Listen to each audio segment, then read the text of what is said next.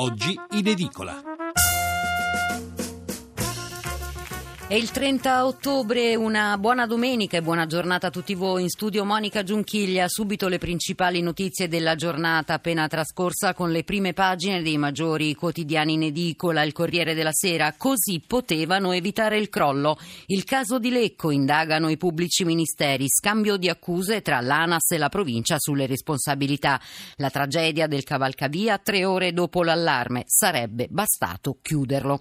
In primo piano la mossa dell'Italia sui migranti, sanzioni agli stati che non accolgono, e ne scrive Francesco Verderami. Ascoltate l'incipit: emergenza migratoria e ricollocamenti, regole comunitarie violate a danno dell'Italia.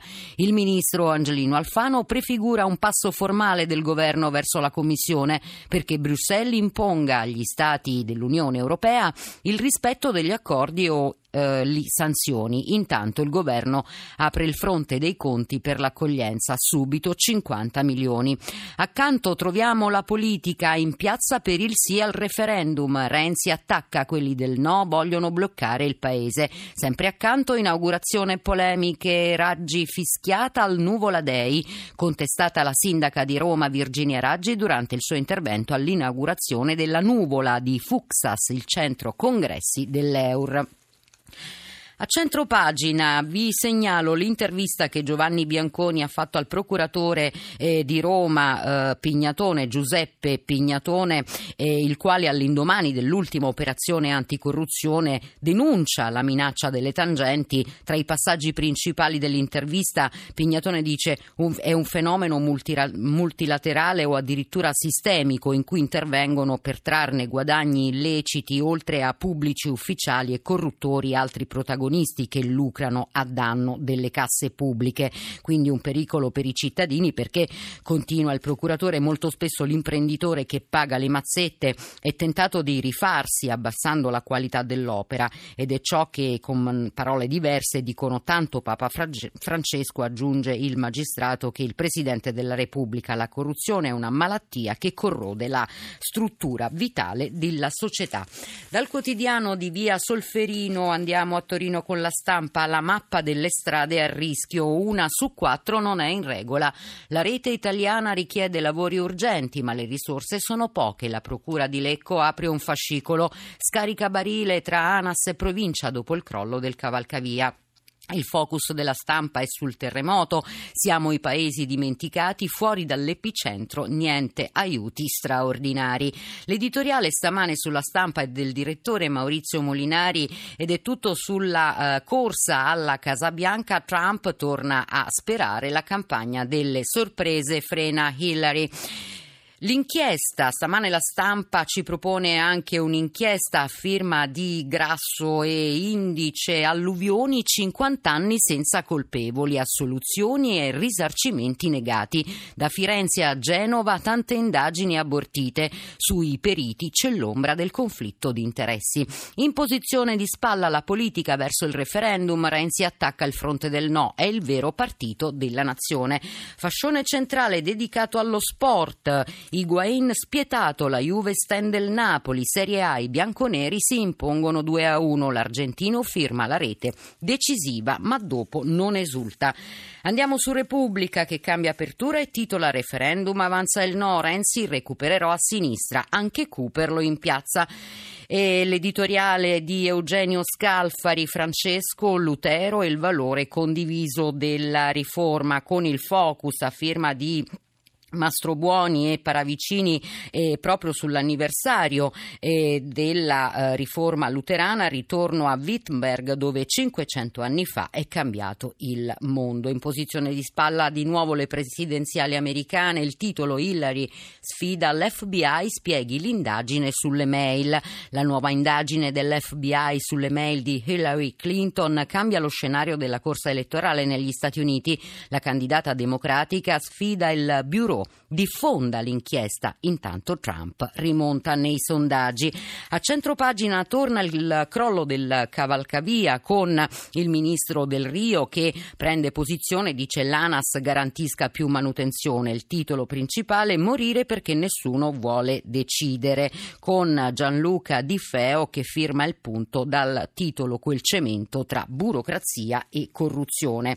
Chiude la prima di Repubblica, sisma il piano per salvare il, i borghi con l'intervista al ministro Franceschini che dice sono allo studio incentivi per farli eh, rinascere. Dario Franceschini che risponde peraltro alla lettera del sindaco di Matelica ieri proprio a Repubblica e dice penso a misure per il patrimonio artistico e a interventi per ripopolare le aree terremotate, servono sostanziosi incentivi fiscali per chiudere eh, per chiunque decida di investire in queste zone.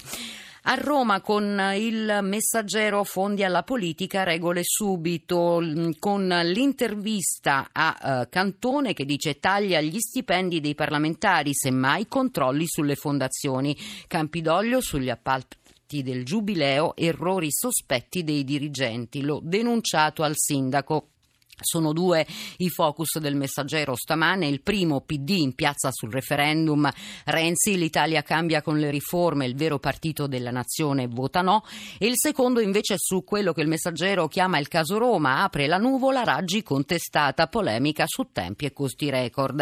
A centropagina l'emergenza da Visso a Ussita, prima domenica senza chiesa, sisma, si riparte con le scuole provvisorie accanto, stop al contributo di solidarietà sulle pensioni alte. Il governo ha deciso di non rinnovare la norma che scadrà alla fine dell'anno. Segnalo anche l'intervista fatta dalla Barbara Jerkov a, a, a Appendino che dice sono per i grandi eventi. Andiamo sul Giornale che cambia ancora apertura e titola schiaffo alla memoria di Regeni, l'ONU promuove l'Egitto, patria dei diritti umani, Roma non dice il suo voto. Ne parla Micalessin, accanto sinistra in frantumi, solo mezzo P D va in piazza a favore del sì. Loro siamo cinquantamila, per la questura settemila, il Senato già chiuso per referendum. Il Fatto Quotidiano P D, l'adunata costa un milione, ogni manifestante cinquanta euro, il Premier manca poco al voto, fate leggere il quesito agli amici. Infine il Sole ventiquattro Ore, impresa lavoratori pensionati, che cosa cambia con la manovra? Ok del Quirinale, bilancio alla Camera, le platee stimate, voluntary per ventisettemila, app e social per trentaquattromila e di spalla verso il voto in America, Clinton in difficoltà per l'inchiesta sulle mail, Trump cerca l'affondo. Cinque e quarantatré minuti, arriva la musica, arriva eh, Izzy Bizou con Diamond. Mm, mm, mm, mm, mm. La la la la la. Oh. Take me to the promised land. Unleash me while I'm standing here. Mm. Yeah, I really do believe that.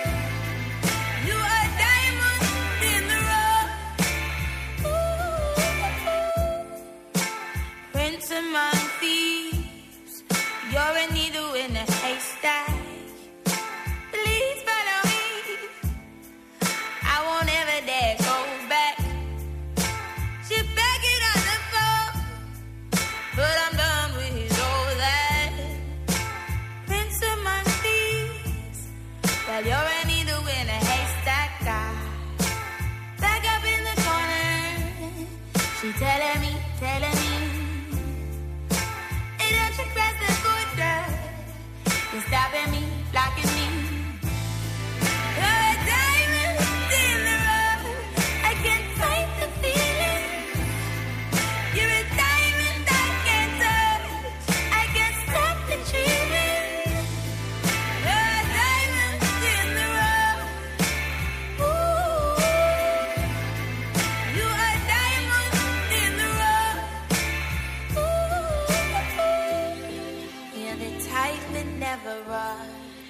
Torniamo allora sul caso di Lecco, sul crollo del cavalcavia, costato la vita, lo ricordiamo, a una persona, altre sono rimaste ferite, il palleggio di responsabilità tra l'ANAS e la provincia su chi dovesse chiudere la strada eh, continua. E eh, sulla stampa ne scrive eh, Fabio Poletti: sul ponte il tir da centootto tonnellate, il giallo del via libera al transito, i passaggi principali in attesa delle inchieste per accertare i fatti. Soltanto a sera i tecnici sono riusciti a rimuovere il camion Penzoloni dal ponte. La statale trentasei, sopra cui è franato, rimane chiusa, la provinciale quarantanove, interrotta dal crollo, non è agibile. I tecnici sperano di riattivare la circolazione sull'arteria principale non prima di domani, comunque entro mercoledì. Andiamo ancora oltre, laddove Poletti scrive: ci sono i sigilli della magistratura che ha messo tutto sotto sequestro. Ancora oltre, il fascicolo è aperto con le ipotesi di reato eh, di omicidio colposo e di disastro colposo, ma per ora non ci sono indagati. Quello che si vuole fare è passare ai raggi X la storia del cavalcavia fino al momento del crollo avvenuto alle diciassette e venti. A quanto si sa, nel duemilasei e nel duemilanove ci furono due incidenti con altrettanti camion che andarono a schiantarsi sotto il ponte. Spiega il procuratore capo lecchese Antonio Chiappani: quel ponte sembra che abbia dei precedenti un po' tormentati. Non so dire se si poteva evitare quello che è successo, lo stabiliranno i tecnici dopo gli accertamenti.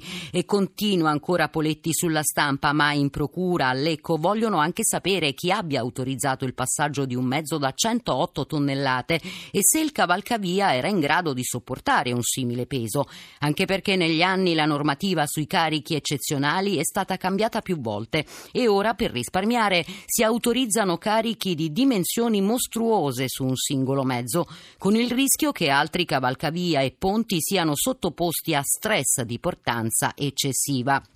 Proprio per questo, dice ancora Poletti, il governatore della Lombardia Roberto Maroni ha chiesto una verifica di tutte le infrastrutture regionali e anche il Ministero dei Trasporti ha promesso una ricostruzione dei fatti entro trenta giorni con l'istituzione di un'apposita inchiesta. A proposito di eh, allarmi ignorati o presunti tali, tutti i giornali naturalmente continuano a dare massimo spazio al sisma nel centro Italia. La terra, lo abbiamo sentito anche nel corso del giornale radio, continua eh, incessantemente a tremare, mentre le migliaia di sfollati eh, da giorni ormai stanno affrontando il grande freddo. In particolare sul Sole ventiquattro Ore Mariano Maugeri firma eh, il caso eh, dal titolo: i crolli di chiese e abbazie, ferite aperte per il territorio. San Salvatore a Campi di Norcia e Sant'Eutizio di Preci si potevano salvare.